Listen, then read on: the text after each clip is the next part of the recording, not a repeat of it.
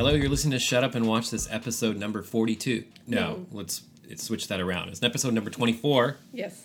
I'm Dave. I'm Ashley. If you're joining us for the first time, we are a couple from Austin, Texas, uh, who uh, we're getting to know each other better by um, gradually on this episode, on this podcast, um, sharing some of our favorite uh, movies and television shows from the past, things that the other person hasn't seen that, and we are now forcing, no, Yeah. creating an occasion. and for them to um, watch this thing that we need them to see, Yes. that you must see, that you should it see should see. um, because it'll tell them more about what we love Okay. and um, Yeah, it it speaks to one's soul, what one's one likes. yes my soul feels very spoken to right Yes. now um, anyway uh, we will be uh, we are i should mention we're recording live from um, the marriott lax in los angeles from the gallifrey one uh, Beautiful 2019 Marriott. Doctor Who convention. Um, it is uh, one of the. Um, it's the North America's largest Doctor Who convention, I believe. We're in Los Angeles. It's the 30th anniversary, and we will be back um, after our main review this time to um, talk a little, to do a sort of a little shut up and go there kind of episode because um, Ashley started coming to this because I sort of dragged her to it. So we're going to talk a little bit about what it's like to be here.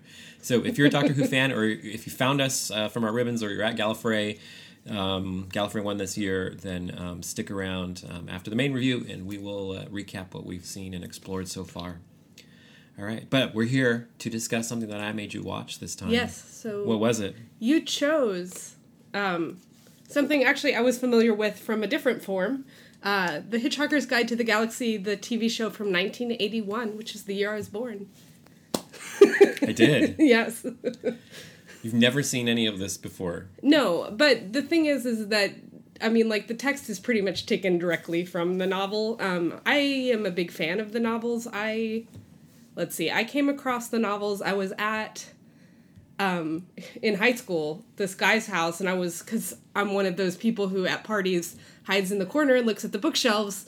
And I was looking at his bookshelves, and he had the giant like compilation of all five of the Hitchhiker novels. Right.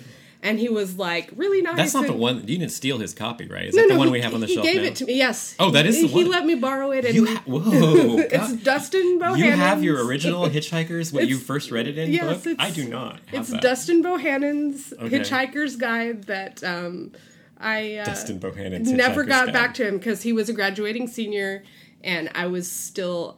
I may have been a sophomore, freshman, or no, I wasn't freshman. Anyway, I never got it back to him when he left for college. So now it is still in our house, 18 years later. Dustin, if you're out there, um, we can arrange to ship this back to Yeah, you. it may be a little worse for the It's wear. a little worse for the wearer. I've seen it. I've handled it. Um, I think yes. Anyway, So, and I also, it was my dad was a big fan. He knew all the jokes from.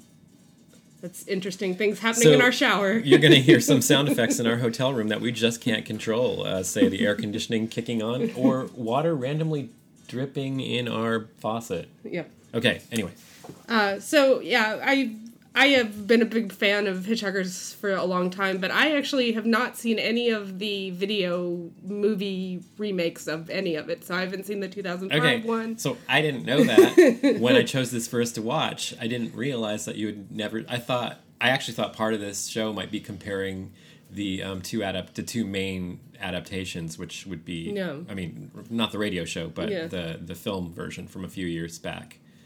Uh, but you've never seen that. Nope. Okay, so we're going to talk about this on its own merits and um, against the backdrop of Hitchhikers as You Knew It. I Yeah.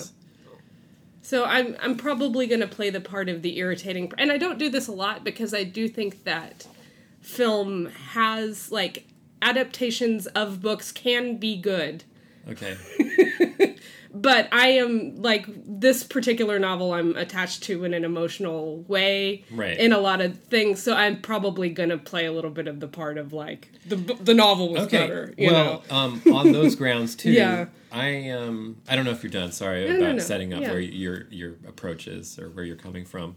But um, my connection to Hitchhiker is also through the books. First of all, I but I think I was a little younger when I first stumbled on them. And I'm confession, I've never read all of them. I think I dropped out around So Long and Thanks for All the Fish, something like that. The third one, maybe. Um, that's the fourth because Life, the Universe, and everything. That's it's right. Hitchhiker's Restaurant at the End of the Universe, um, and most uh, Life, the Universe, and everything. So long, and thanks for all the fish. Mostly harmless, and then there's something else, isn't there? Maybe Is there a sixth? Maybe there is a sixth one. Um, I'm sure there are people out there who know and can correct us. um, anyway, um, I think I was about maybe 10 or 11. Well, I have to think about the timing of when the book would have been published. So I'm guessing around 11 years old. And I think I came to it through my mom first. I don't know how my mom ran across it, but I remember my mom reading the, par- the paperback on or Christmas, you know, around Yeah. Christmas, you know, week off from school, you know, Christmas vacation, holiday kind of thing. Everybody around, in, in my family, everybody around in their pajamas reading books and stuff like that, catching up on movies, reading books. And my mom was like laughing out loud big time. Just, and it's not the usual kind of thing she would Yeah. read. So I don't know. I'm really confused. I can't, I, I don't even know why she had that. But um, I grabbed it when she was done and I read the first one. It may have even been that somebody gave it to me first, but my mom picked it up and read it Oh, before I got to it. I don't know. Um, I hadn't really encountered sci-fi comedy before, so I we all loved it. I think we passed it around. My sister was probably still living with us at that point, or again, or something. And um, she's nine years older than me, and moved out when I was still kind of a kid. But I think she was around and and and read that as well. I'm not sure. Um, so I experienced the books first of all, and then a few years down the line in high school, um, I stumbled on the t- this TV adap- adaptation that we're talking about now, and then after that, I came back around the block to the to the radio show. They were um, out on cassette and records, stuff like that. I stumbled on them somewhere, picked up the audio tapes, and I used to listen to those all the time. So I was really familiar with the audio tape. Most of the a lot of the same um, vo- actors who did the voice parts in the in the radio show. And the tapes came back, you know, were hired Yeah. to you know, Simon Jones to do Arthur Dent for um, Hitchhiker's Guide. Um, and it was years late, of course, years later that I saw um, the movie version when that came out, and I never really connected to that version of it. Uh, so I don't know if you're a huge fan of that version. I, it didn't get me in the same Yeah. way. I don't know. There's something. There is some, a lot of the things we talk about have a kind of a nostalgia connection Yeah. to them, and I never. I didn't really connect to it. It, it had all the same it had most of the same incidents. I think it departs in, in some big ways Mm. later on. Um, that and all the and all the jokes, but by then I don't know. It wasn't the hitchhikers that I knew. Yeah, yeah. So, all right, Um, go for it. Okay, rip so into the jugular. rip jugular. into it. Rip into well, it. I mean, and, I, I, go. I kind of tipped in my hat a little bit about because, like, to me, the book is just such a beautiful encapsulation of and like it's able to like capture all those jokes beautifully. And actually, this adaptation did a really good job, I think, of of adapting it for the most part. There's some things that like, oh my god, Trillian. And I know she's the original from Well, the, she's not actually. I- She was recast. but Oh, she she's, was. She's a similar voice type, I think, to the radio program. I just I don't like the bimbo thing they've got going on. Trillian is supposed to be this really intelligent woman who like instinctually is able to figure out all these technology things and she's supposed to be and like they and and she does do that but that the the voice and the blonde and the breasts everywhere it just I don't know. Yeah, so we're I think we're smashing our heads against late 70s early 80s British misogynistic Yeah. comedy television. Yeah. You know, we're coming out of the era of Monty Python and Benny Hill and, and some of that and it kind of leaks into Yeah. this in a big way with Trillian. Well, I Um, but I have to say that you know Douglas Adams approved her casting Yeah. and actually wanted her to do the part. Yeah. I think, and asked her to do the part. So he thinks she's Well, capturing something that he wants. I think, and then the, you know, because there's the other part of me that's like, it doesn't matter what you look like or what you sound like. You can still be smart and brainy and and and all of those things. So I mean, like, there's no well, like, I went to a good friend's wedding and there was this like knockout beautiful woman there, and and I you know mentioned it because she was amazing, and and you know my best friend was like, yeah, and she's a neurosurgeon too, so uh, you know. not to not to buy into stereotypes, but her voice was really grating on me. I guess. Yeah. You know. Yeah, Sandra Dickinson's voice. I mean, I hope and believe. I'm sure she's had a, a wonderful career, but yeah, Is this- that this actually what it sounds like, or is it did she just put that on? Well, I think she may have slightly exaggerated her natural voice because Mm. No. she asked, she thought she asked if I think if um, I was reading a little background about this that if she should do like a British accent Yeah. or and she's American I think she's originally born in America Yeah. and then moved to Britain later so she's kind of yeah. can do both and they wanted her to do the like bimbo American accent Yeah.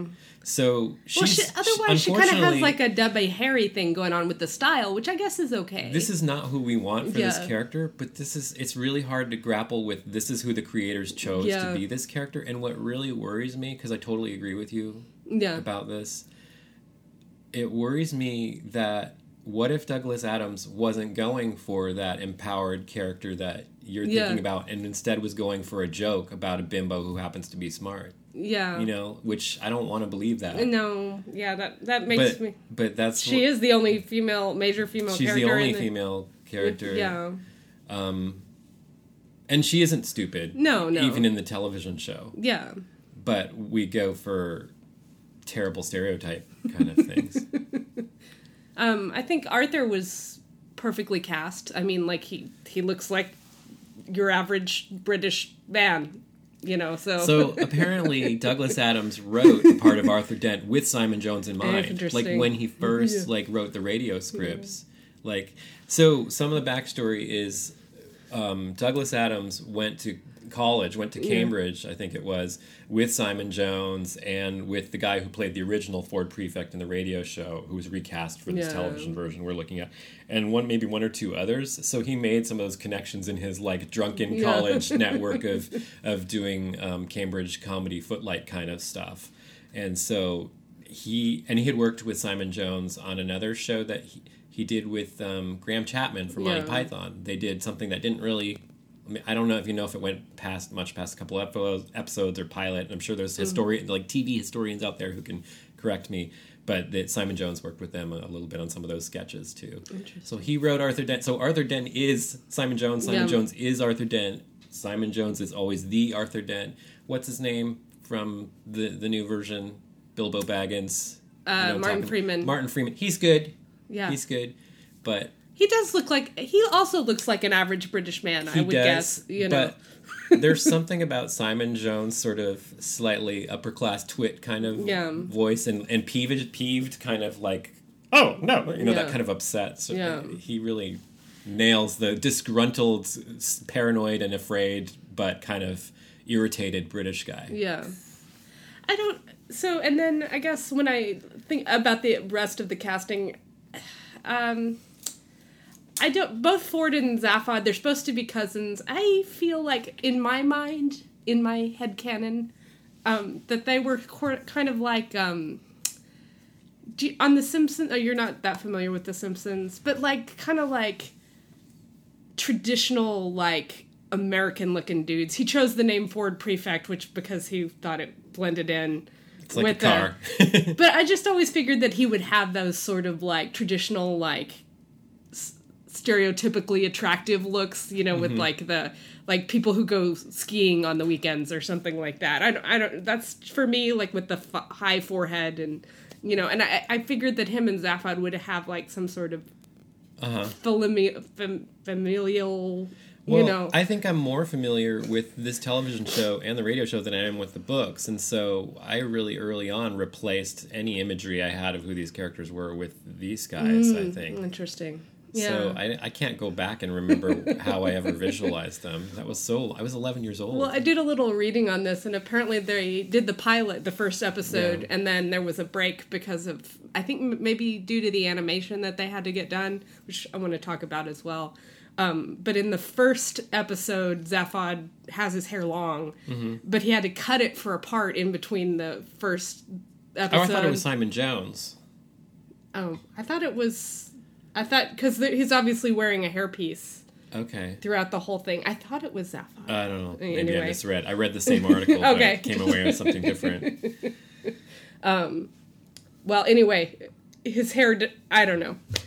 I I I, I actually kind of wonder if they were able to do the two headed thing Well, in the in the new movie at all. You know, well, it's all just CGI as it's far as I CGI. know. Yeah, Um, that's like one of the the the big drawbacks of of early. That's why we didn't do as many like sci-fi recreations back then because it's So- really hard to do some of that, what they like having two heads. they had considered I think they had considered doing the sticking another guy's head through somehow Yeah. and filming it so that you know you were close up enough that but you it could actually restricts things. but it didn't really work i think there may have been a stage adaptation where they did do that Mm. successfully but it didn't they quickly moved to let's make a servo head with like 12 servo things you know to move like uh, so eyes blink and the head moves That was- it was And it's really disturbing. It's creepy. like a it's like dead a dead head. head that's kind of like flopping around it's not it's not one of the strong well, points. it's it's hard to understand why he would be one of the coolest people in the universe with this dead head. However, I really like Mark Wing-Davey performing Yeah. the animated, Yeah. the live head. The actual actor who's playing is great. I love Yeah. him. I think I like the way he talks and the hey baby and all that Yeah. kind of stuff. Um, he's good. yeah, yeah. Did you know he's like the um, he's like the chair of the um, drama department or something like that at Tisch New NYU Oh, really? School That's of the Arts now? yeah, I looked him up. He's he's he's big shot. That's cool. but um, so it's interesting though how you feel so protective of the books. Yeah. Because this has the weirdest evolution in Yeah. Genesis. I mean, it was a radio show first. That's not what I read. It was a radio show first. Huh. The first season, maybe the first two seasons of the radio show came out, came out, and then the first book. Okay. The book was an adaptation of the radio show. Okay. And so by the time this came out, I think you had the first radio show, the first season of the radio show. You had the, you might have had the first and second radio seasons. Mm. You had the first book had just come out, and so then this was this was actually I think the fifth iteration already because Yeah. there were some other things along the way. I don't know if there had already been a stage adaptation or something like that. Well, I'm surprised So- I didn't know that because I mean, like one thing that maybe this hasn't come up, but one of my like and and like there aren't conferences about this. Maybe there are. I There have like are. I mean like I listened to public radio from Yeah. the time I was like like like you were 10 when you first read this. I I was a public radio nerd and I would listen to any radio station that came on. I love audio recordings of stuff. Yeah. I mean, this is why probably why we do podcasts. Yeah, but this aired on BBC Yeah. in the in 1979 Yeah, or yeah. in 1980. Well, I just, you know, I that's like one of the things I sh- I really should go back and listen to it because like I really do enjoy some of those like sci-fi serial and there's one that that that is related. It's like Yeah. Ruby. I can't remember. Anyway that I listened to once and there was used to be this fascinating program called like Sounds from the Third Millennium that played all sorts of like sci-fi I, related you told me about this before, which I and can't find any evidence it. of but I swear to you this is not a fever dream. We used to dream geek out about radio things that we liked, and I'd say, "Have you ever heard Yeah. Joe Frank Work in Progress?" Yes, and, yes. we need to listen to more Yeah. because it's like right up my alley. But I love any sort of like stories told over audio. monologue Yeah. stories, sound effects. I think I'm just a really audio related person, you know, so anyway. Um so the animation is cool. So I really like it. I mean, I love like the animation because they. I think it's really good for TV you- for 81 too. Well, did you read? Did you read that it wasn't actually it wasn't computer animation. Yeah. It looks like old style computer Mm, animation. You know, generating the the pictures and images and pages that you would see the diagrams Yeah. in the Hitchhiker's Guide. But it's actually hand drawn animation Yeah. meant to look like computer animation. It won an award at the BAFTAs, I think. yeah, it did. Yeah, I saw that. Um, actually, I think the show won lots of awards. I mean, not necessarily the BAFTAs, but Yeah, it so won. but this weird complicated history of how it came about is that is like the books where Douglas Adams got a chance to really like really develop the material and create like the book series that you Yeah. love came after this most of it came after this so it's like a work that exists in so many different forms. it's like the original transmedia Yeah. something or other. You know? Interesting. Yeah, it's I I mean, to me it's an incredible piece of literature just in general in whatever format it takes because the social commentary there the prediction of how the world is going to be and I mean like it feels it still feels modern. It doesn't Yeah. feel I mean, well the TV show feels a little not Well- dated, but you know the the the subject matter seems timeless and um, Okay, well, I want to put you on the spot for a second. Yeah. We're 20 minutes into the show. Yeah. Can you can you tell us a, just a s- thumbnail of like who we've mentioned the names, but if somebody out there doesn't know Hitchhiker's Guide at all, what is this the story of? Like Ah, in a couple yeah. of lines. Who is it? What happens? So we uh, close up on Arthur Dent, um, who's getting ready in the morning, and he looks out his window, and there is a bulldozer in front of his house, and they're about to knock down his house um, because they're going to build a bypass. Um,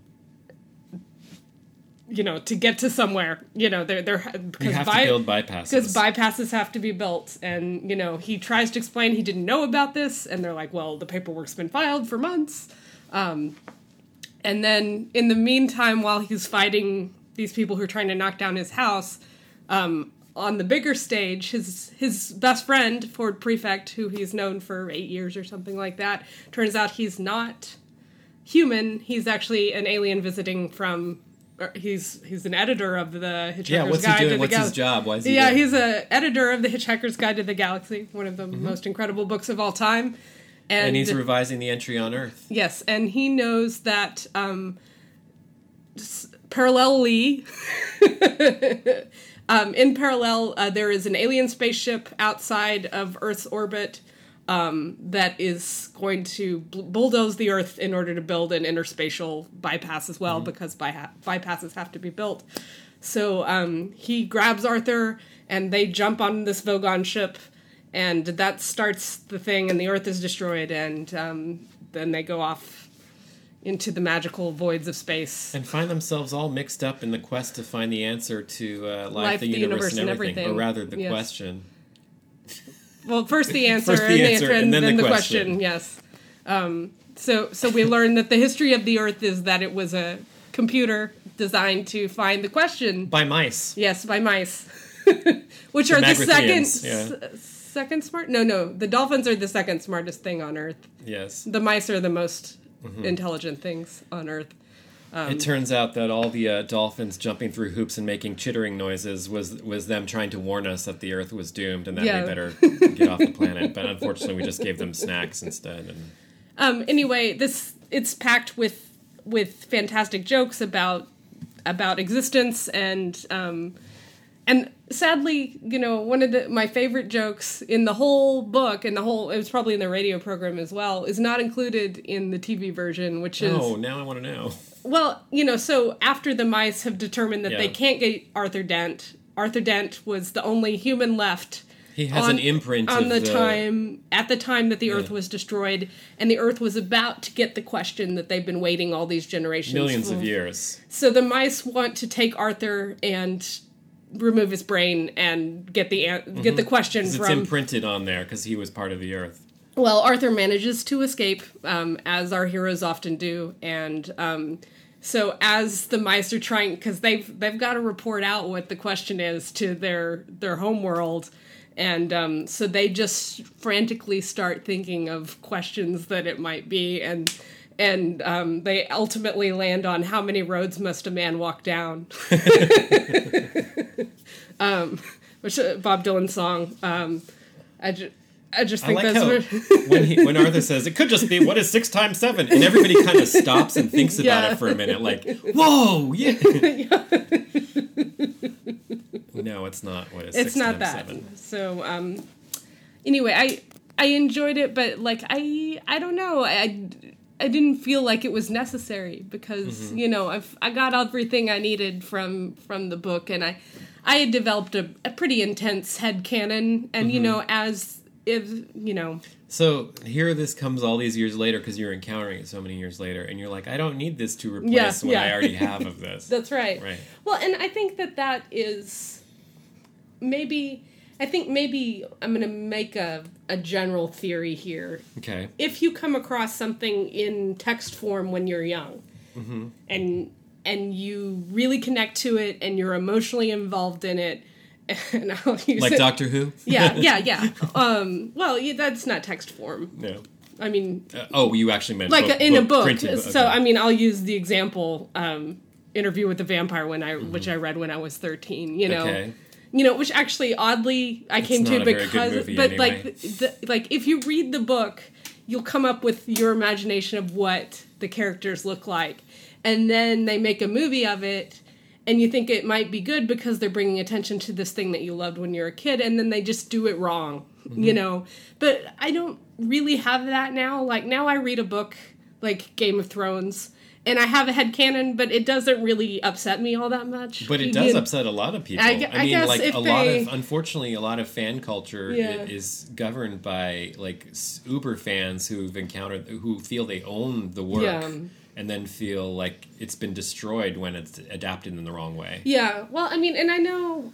So it's funny. I- I have a lot of theories about this, but I, you know, since we did Alfonso Cuarón's um, movie last time, um, he did the adaptation of the third Harry Potter book, Right?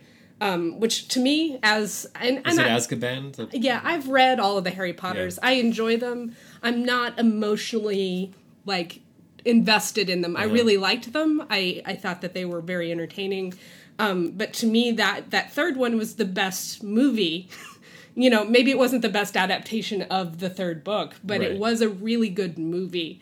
Um, It so- was a film that works as a film. yeah, yeah. So um I just thought it was it pulled in it, it got darker, it pulled in a lot of those like more contrasty, interesting things anyway. So Well, I had a different experience. Re, you know, watching this again, I don't think I've seen this since I was probably Yeah. fifteen or sixteen years old when I first encountered it on PBS. You know, Yeah. and I'm still kind of exploring Hitchhiker for for the first time, and coming back to it, I had since back then still I had listened to those tapes, the Yeah. radio through all the way on road trips and all kinds of situations for for a couple of years probably. Yeah. I knew all of that stuff like the back of my hand. So now, all this time later, coming back to the show, it felt a little flat to me. Yeah. It didn't it also didn't have the magic that I I thought it was going to have. I Mm. enjoyed seeing it again, but there there I, I was constantly aware aware of like, oh, I know what the next joke is going to be. Yeah. I know what the next thing is and like intellectually I was amused, but Yeah. I wasn't really it wasn't creating the same pleasure or the same i wasn't it wasn't giving me the laughs it should have I Yeah. th- in a way like i knew it too well um and so uh, it, i almost experienced it entirely as nostalgia without Yeah. actually being able to reconnect to the joy that it once brought so that's kind of a totally Well, different thing see- because i used to be i, I was never I'll, i will say i was never attached to this television version.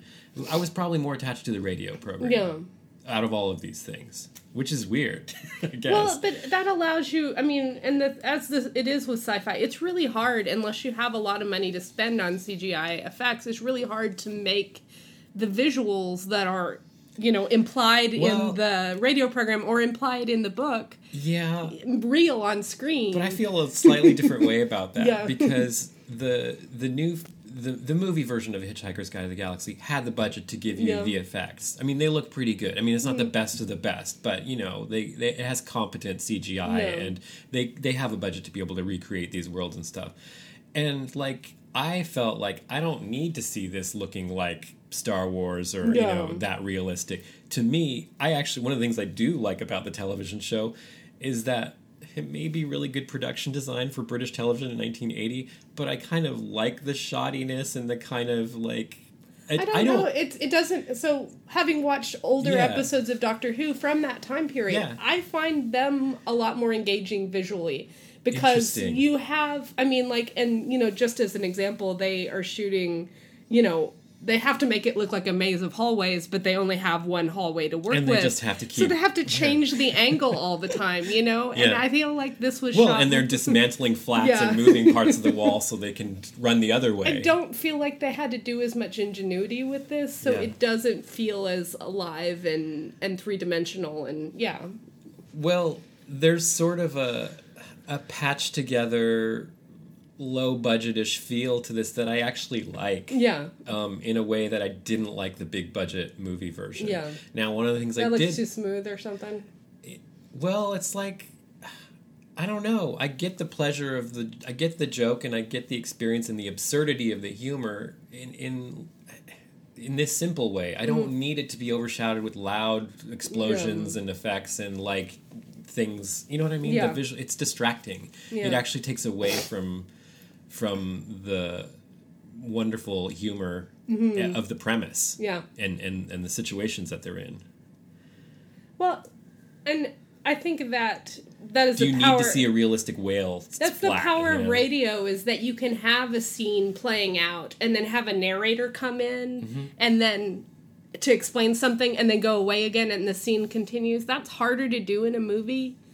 It's weird if you like have something happening and then you have to stop and explain what a ba- Babel fish is and then the narrator goes away again and then this I don't know it's easier to do that it, makes more sense in an audio aspect or in a Yeah. novel sort of narrative rather than visually It's so natural in the in the radio program and in the um, the television show, and I love the voice of the book in the Yeah. TV show. Well, I, I think they did a really good job with the with the hitchhikers parts. I just you know that's that's With the entries, yeah they're they're fantastic you know and it really does feel They're like, little short films. They're Yeah. little comic gags. I wish my iPad was like that. I wish my iPad had sarcastic, sarcastic entries. So, what if anything in this version, other than the animation and the voice of the book, works for you? Are there some? Are there any scenes or incidents that you liked what they did with, or that stood out more for you than others? she really didn't like this so much. I don't think. Uh, I just I just keep coming back to like it's it's neat, it's nice. I just I don't feel like it's necessary for Yeah. me, you know. I just and I again I I just think my head canon is just so strong in this in this that I can't you know. Even characterization. Well, it's what- like it's hard to watch because like I know exactly what's happening and I Yeah. know the beats and I know the jokes and you know it's it's like Uh, see, and at the same I, time, d- I did like Slarty Bard pa- Okay, Fast a lot. I want to say like this is Slartibartfast. Uh, This is my Marvin. This Yeah. is the voice of Marvin I've always known. Uh, see, I, I, I think he was not. I think he needed to be a little bit more sarcastic. You know, he was Ah, just. This so, is Marvin. That's the original Marvin, man. It's just not your Marvin. You have a Marvin. I have a Marvin. You have a Marvin, and I have a Marvin. Um, I do, do like the Doors. That do was that? amusing. Do you know that in the, the Happy Doors. Bill Nighy played Slartibartfast in the Yeah. film, yeah. and so some of these casting things, and let me say, Zooey Deschanel makes a much better Trillian yeah, I guess. than Sandra Dickinson, in my mind. Although Zooey Deschanel would not work in this television version. No, like I think it's just a clash. should clash. be of- way too young. yeah, I'm not even sure if she was born yet. To be honest, I guess she probably would have been. All right. So, any any, any final thoughts on? Uh, Um, I think Slarty Bartfast is a is a um, is a champion name. It's just It- it, should should exist in the world. I heard somebody often. say it during a panel Yeah. yesterday. Like It's it comes just- up all the time. It's pretty good. Uh, this season of Doctor Who has references to the fjords of Norway and the fiddly bits. You know, Yeah, which the is all bits. Slartibartfast Yeah. handiwork. Um, Well, so I guess one thing, and it it ties back to that, but like I having read the books, like there's scenes that I remember, like the Happy Doors, you know, which like. Yeah. I feel like because I have read the books, I like understand. I don't know what it would be like if someone had never come across this before and was listening to mm-hmm. it the first time, but like there's like this part where they talk where Marvin is like you know just trying to get enough will to walk somebody from the back of the ship to the front of the Right. ship and like every time he goes through one of these doors that's happy and it's like it's in his face that he's miserable and he just like has this like world like ending sigh every time he has to walk through those doors and like i feel like that sort of thing like you wouldn't necessarily pick up if Yeah. if you hadn't you know read the the thing you know Oh, I do want to talk a little bit. I mean, this may be a little spoilery depending on what we talk about. About, uh, I was really worried about how I couldn't remember how this was going to end. yeah What did you think of the way they ended? So they went a little bit into the next book, I think. Well, they definitely had the restaurant at the Yeah, end of the which universe. I don't think. I think that's where it ends. In the um.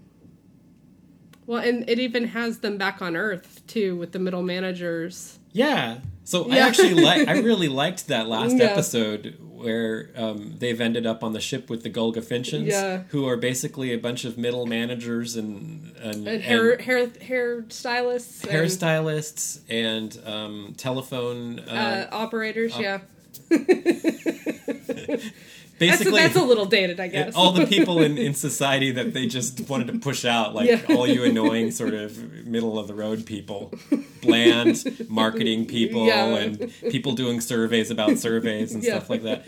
They are great, and I love Aubrey Morris, the guy, the actual the captain with who, with the rubber ducky in the bathtub, who's just continuously taking baths over and over, and they end up um, at the dawn of of Earth and the computer Yeah. program back in time again with the you know Earth the Earth program Yeah. from the beginning, from the Neanderthal days. Yeah.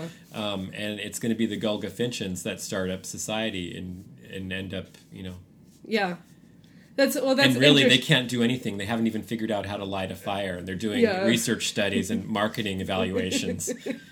I love all that. It's Well, brilliant. and I love when Arthur realizes that this is the future of humankind, that the Uh-huh. whole experiment was messed up because these middle managers came along, totally messed up the system, and then Neanderthals die out, as as we know historically Yeah. speaking. So we are the the uh, the ancestors of the middle managers. Well, and so for this being the television show, this is the only season they ever made. Yeah. It actually kind of works as Yeah. an ending to the story. Yeah, without any of the other four or five books or whatever. Yeah. So it kind of worked, and I didn't think there was any way that it couldn't end like abruptly and want you. I have to say that was my favorite part, and Mm-hmm. it's because I've read the first book multiple times, where I've only read the second book and Yeah, beyond, I like once I maybe. can't so. get much pleasure Yeah. anymore about the opening segment with the house being demolished and No. stuff because I've I know it too well. yeah, yeah. I It's that never that's- it's never it can never be as funny as it was the first time. But yeah, the the ending was like watching a different thing because Yeah. I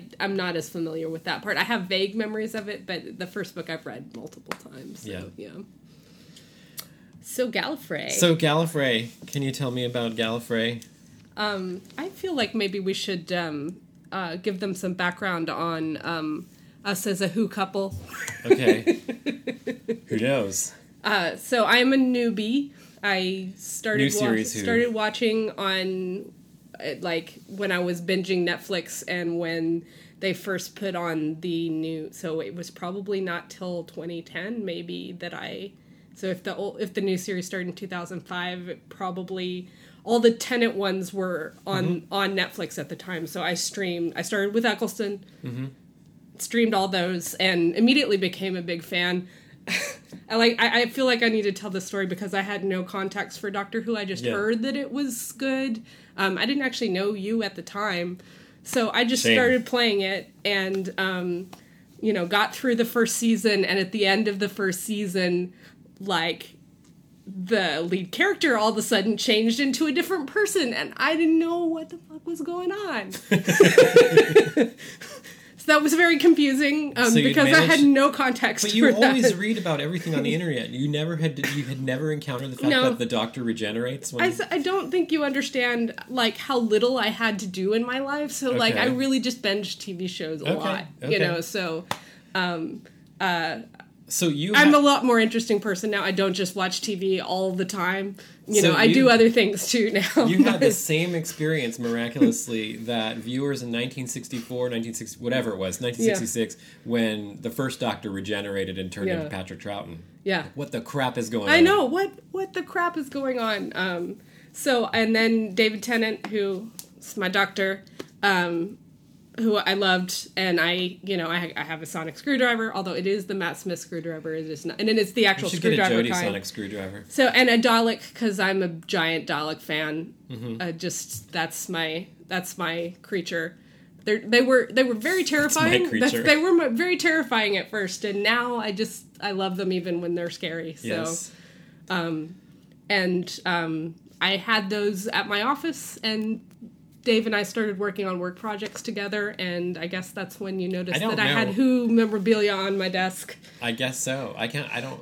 I've all. I mean, for a while, I- don't know when I started to reveal how much of a Doctor Who fan I actually was. you mentioned it the first Okay. time. You noticed that Well- I I have my Night Vale cup with my sonic screwdriver in it. it's a bit more it. okay to be a huge Doctor Who nerd now than Yeah. it was like in high school. Yeah, yeah. Okay.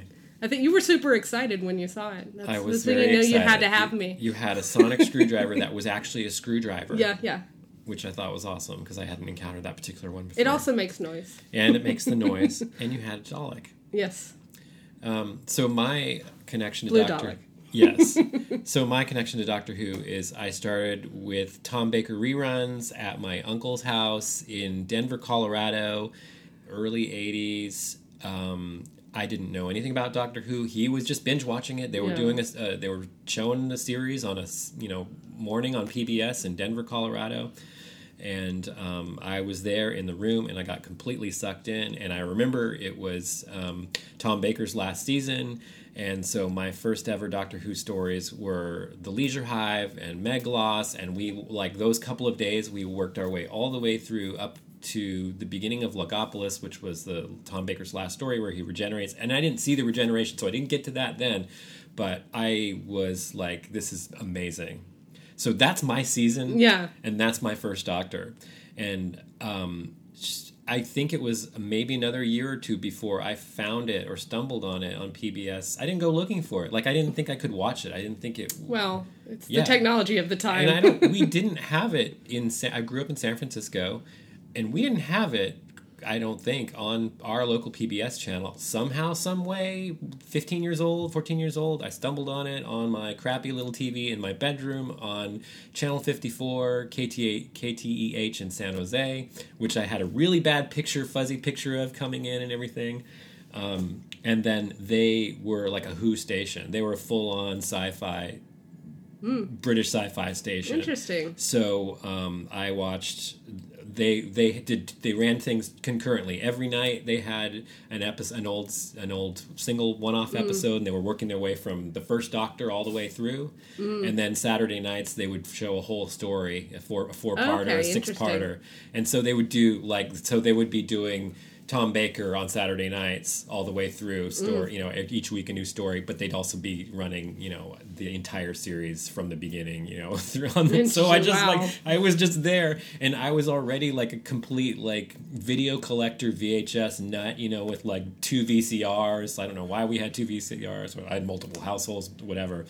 Um, but you know, I was recording everything. I knew how to use my VHS Mm. recorder. A lot of people joke that they never could figure it out, but I recorded all that stuff. 20. I had boxes and boxes of these Doctor Who tapes. That was it. I was hooked. I was a nerd. I got Doctor Who magazine. I got Doctor Who books. I went to my first convention probably in the mid to late 80s, around, you know, Mm. high school years again. They used to have them in San Jose, and it was, you know, co- connected, I think, to the television station. There's a big history of sci-fi So, conventions in we are- that area. There are. Yeah. Actually, my first sci-fi con. It's funny we're talking about not even about this conference. my first convention was, I think, um, one of the creation conventions. Like a, my friend who was a Star Trek fan took me to go to the Star Trek convention, and I was like, okay, that's cool, Star Trek, but um, they had uh, Blake Seven and Doctor Who people there. Yeah. I met Terry Nation, the creator of the Daleks. I met um, Paul Darrow, who played Avon from Blake Seven, and um, Michael Keating. Is that his name? Uh, um, also from Blake Seven, and uh, and I, I was a nut, you know. And and then Doctor Who ended Yeah. In and I went off to college and I think briefly my sister kept recording some of the new Doctor Who like they were just Yeah. finishing up showing Sylvester McCoy in repeats or whatever and so and I don't think I even made it through those last couple Yeah. of episodes. I went on, I moved on, I evolved. I thought I was done with Doctor Who and um, went about my life and I don't even remember how I came back to it. You know, there were the wilderness years where there was Yeah. no Doctor Who. It was canceled. It was off the air forever. And then um, we had the Paul McGann movie, which I, I remember getting excited about. And then it wasn't. Which you Very, and then it wasn't very good. We went on Sorry, a tour folks. of Chinatown in San Francisco, and he mentioned there there were some scenes. Maybe. Yeah, I- or something. Okay, I wasn't sure they actually did shoot in San Francisco. Oh, okay. But, you mentioned. I mean, it takes place in Yeah. San Francisco.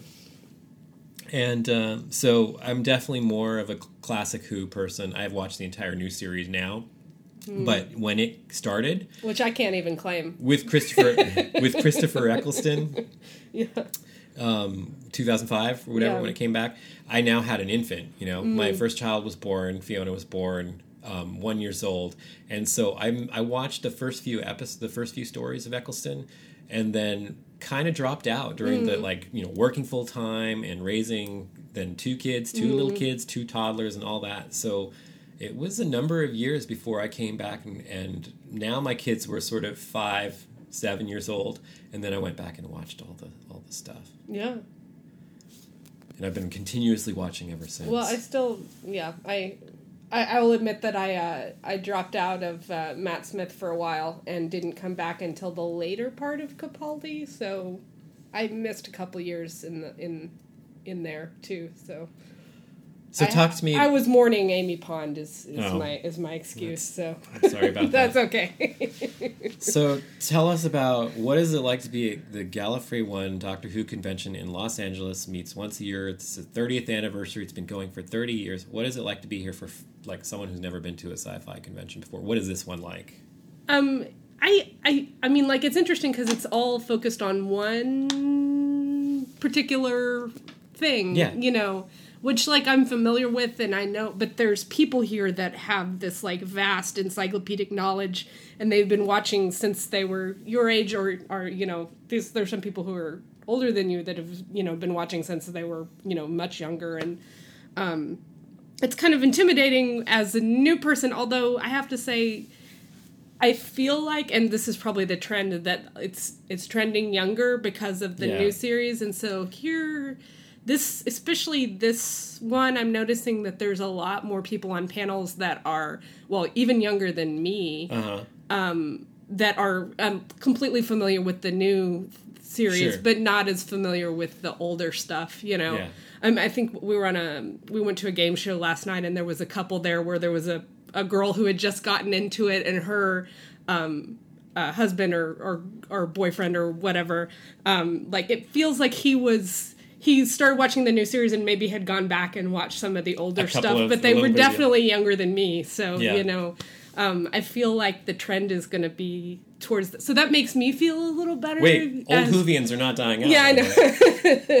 but I, it's exciting to see it revived that way, and then I don't feel as much like an imposter who doesn't know what's going on, and you know, um, there's a lot of like exciting stuff talking about like gender and race and Well, tell me um, about the the panel you went to yesterday. So we, uh, we went to I went to and I guess they did this last year, but I missed it. I, last time I did a lot of I just followed Dave around and did all his events, which is really great way to get introduced in some of the older stuff. Yeah. Um, we had um, uh, Ace last year, and we had the Seventh Doctor Sylvester McCoy and companion. It's- he was Sophie, great. Sophie Aldred, his companion. yeah, so so I went to a lot more of those sorts of things, Yeah. so which gave me a good, a better understanding of some of the old stuff, and then we through the year have watched some more of the old stuff. Um, I liked the was it a Peter Davison Mm-hmm. one that we watched with the MC Escher thing? Yeah, and that was actually shot right around the same time as the Hitchhikers TV show. Oh, okay. And it is the same composer who did the music. Interesting. Uh, You pointed We that out. We were watching Hitchhiker's Guide. I was like, this sounds exactly like the Castrovalva music. yeah, Castrovalva. And I looked it up. It's Paddy I was making inappropriate jokes about Castrovalva, so Okay, it's true. Anyway, it really was the same composer. Yeah. Sorry, side No, note. that's okay. I'm just satisfying so of those Wikipedia I things. this time, um, so we don't have Dave's girls with us this time. They were with us last time, so I didn't know what to do last time, so I just kind of followed, and Yeah. I'm glad I did because it gave me a good introduction to sort of all the concept. Um, we had some uh, with Steven Moffat last year too. yeah. Um, so I mean that was I got old and new going on there. So this time I'm kind of like instead of spending quite so much time in program A, I'm going to a lot of the side stuff. Um, so I, I went to the color separation overlay, which is this is the third iteration that they've done. They've I done a panel. I've never been able to make it to that one. it's not the kind of thing I would take the girls to. They Yeah, bare- they- they, total, totally lost interest in any, In Doctor Who, yeah. and, Uh, well, in panels and yeah. sitting, sitting there. And if even the actor standing there telling anecdotes isn't interesting to Yeah, them anymore, then, then- they're not going to sit there for a discussion of race in uh, Doctor Who.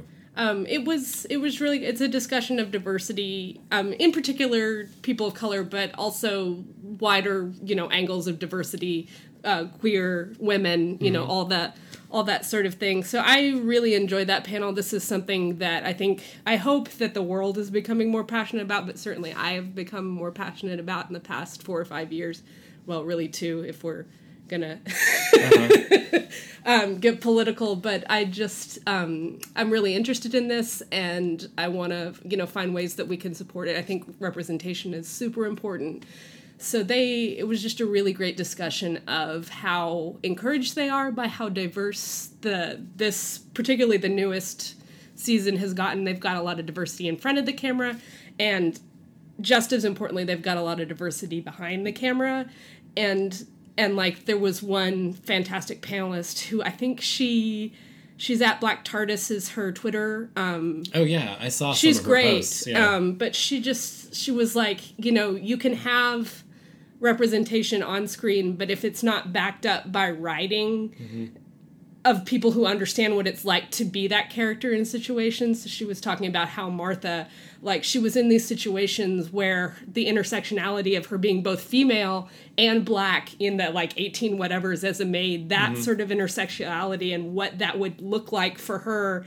Um, you know, she's like, she's like, I watched this and I know like she would not be having a very good time. Yeah. You know, as a maid in the 1800s as a black woman. You know, and like, like you know fast forward to this season where you have you know you know black women in the writers room you have directors that, of color all that sort of thing and you can see that people really talk about what it's like to actually be a black person in that situation so they use the rosa example and the great conversation that they had the episode about Rosa Parks this Yeah, season. Yeah. um, that that that that was just it was really good to see that that people knew that the, what the experience was like you know so people wrote it well and then the actors you know it's so anyway and then the other interesting thing is like um, the moderator is East Asian, and she was talking about how there are no East Asian they representations. still don't have representation. Yeah, in- in- yeah. So it's they were you know very encouraged by how things are, but you know looking for for things to push and be further and I don't know. So it's it's good. hope- They're really excited about Yeah. you know how and I am too. How how you know just I don't know. I always hope that the kinds of conversations at this level that go on at a convention like this, where production folks who are attached to the series, writers, directors actually come, that some of it's going to trickle back in as they go back to work, you Yeah. know, to work on the next series Yeah. and stuff like that. Um, we had, where there's a Me Who, um, Yeah. Me Too. Which uh, and we were at that uh, panel. fantastic fantastic panel last time where they somebody just asked a question. It was a bunch of female directors and um, who people and I think somebody just asked a question about maybe it was the moderator about what it was like to be a female who worked in the entertainment industry and it turned into this like beautiful um, where everybody talked about the first time they felt discriminated against in the industry and you know these unpleasant experiences they'd had as women working in the industry and it just turned into this beautiful um so that was fantastic so this i hope is a We actually, continuation and they've actually set aside now a panel Yeah. devoted to this kind of exploration and to continue the conversation. I think that came up Yeah. last year, and we, that's one of our highlights of the day that we're going to yeah i'm today. excited yeah But um, and for me, just being the eternal geek boy, I love all the behind the scenes. I love all the production stories. I love encountering the actors from the classic series. I love to go off and do a photo op. You know, um, there are people here who I'm excited about meeting. Um, I get to have coffee with Jamie Childs, the director of four episodes of Jodie Whittaker's uh, 13th Doctor series. Um, I was lucky enough to get on the list for the Coffee Clatch. Um, so it's me in a boardroom with 11 other fans and Jamie Childs and just have his ear and get to chat and hang out for a while.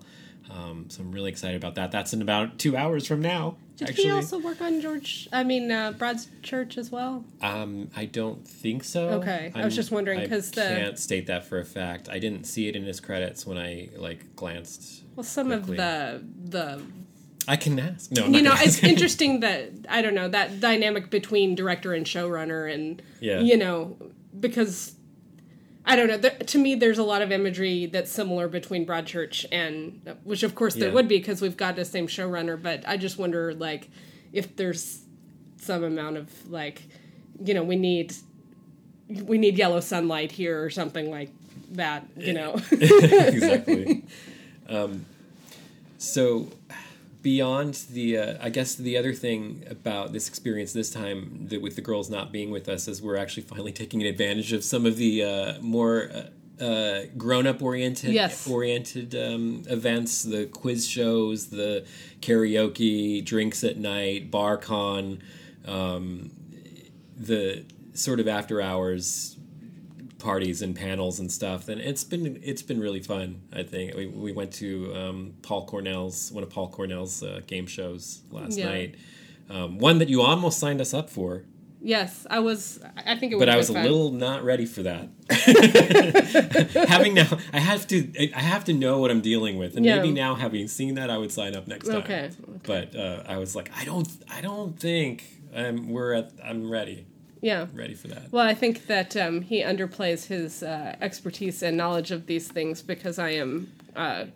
constantly impressed by the uh, depth of uh, who knowledge that you have because you know mine is Well, but is it's lacking. just there organically from Yeah. years of. Yeah. It's, it's not like I ever sat down and read Yeah. like the book or anything like the Yeah, book. the It's- book. No, it's it's because I've been absorbing it and been a fan for Well, so I don't years. think that. I mean, like maybe I we didn't go to the academia thing. There are people who like study it, like Yeah, so research, but I think an the majority track this year. majority of people don't experience things that way. They uh, they go to conferences and you know that Here's sort of. what I found on the web. Why did it's Siri is now talking to us for no apparent reason Talk to Siri. Okay. in an Australian or New Zealand accent? She's. New Zealand. Okay. Yeah. Um, I think we have to go because we have about five minutes and I need to run downstairs. Why did the lights just go out? It's a motion sensor. Okay. Boy, it's really interesting recording away from home uh, on the road this time.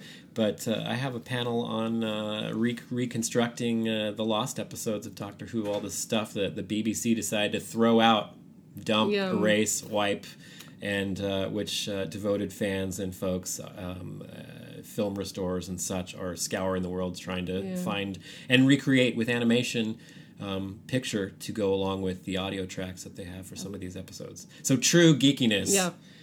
I'm gonna go see what the marketing manager of uh, Doctor Who has has to say. So Russell. See, that's I Yeah. want to go to that too. Yeah. Oh my gosh. um, so if uh, if you have ever if you've never been to a sci-fi convention of any kind, or if you're a Doctor Who fan, or if you're at all interested in this kind of thing, I do want to. My pitch for Gallifrey One though is it is really small as far as these things go. If you've ever been to these giant like Dallas fan con kind of things where there's 20,000 people, it's not like this. They cap this around 3,000 people. We have the hotel, the entire hotel, all the panels and boardrooms. Um, it can be a little crowded in the halls sometimes, but there are food trucks, really nice people. Everything flows, and um, your your celebrity guests, the actors, the writers, the directors are just out there with you, norms, walking around and hanging out, and um, it's a really cool way to connect with other people who love the same stuff that you do. So that was my uh, shut up and go there Go kind there. of pitch. And um, if you're listening to us uh, for the first time, you can um, you subscribe to the podcast Yep. on any of your favorite podcast apps. Find us on Facebook, Shut Up Watch This. Um, find us on Instagram, Shut Up Watch This. Um, our ribbon is floating around the convention. Yeah. literally floating around the convention. Maybe Da- Dalek like? yes. Yes. Um, and uh, if if La- latter days out of the kindness of your heart, if you ever want to help us along, go over to um, Apple Podcasts, iTunes, and leave us a quick star rating, a review. It helps other people find us. So thank you again for listening, and we hope to encounter you again soon with another forced viewing. Goodbye. Bye.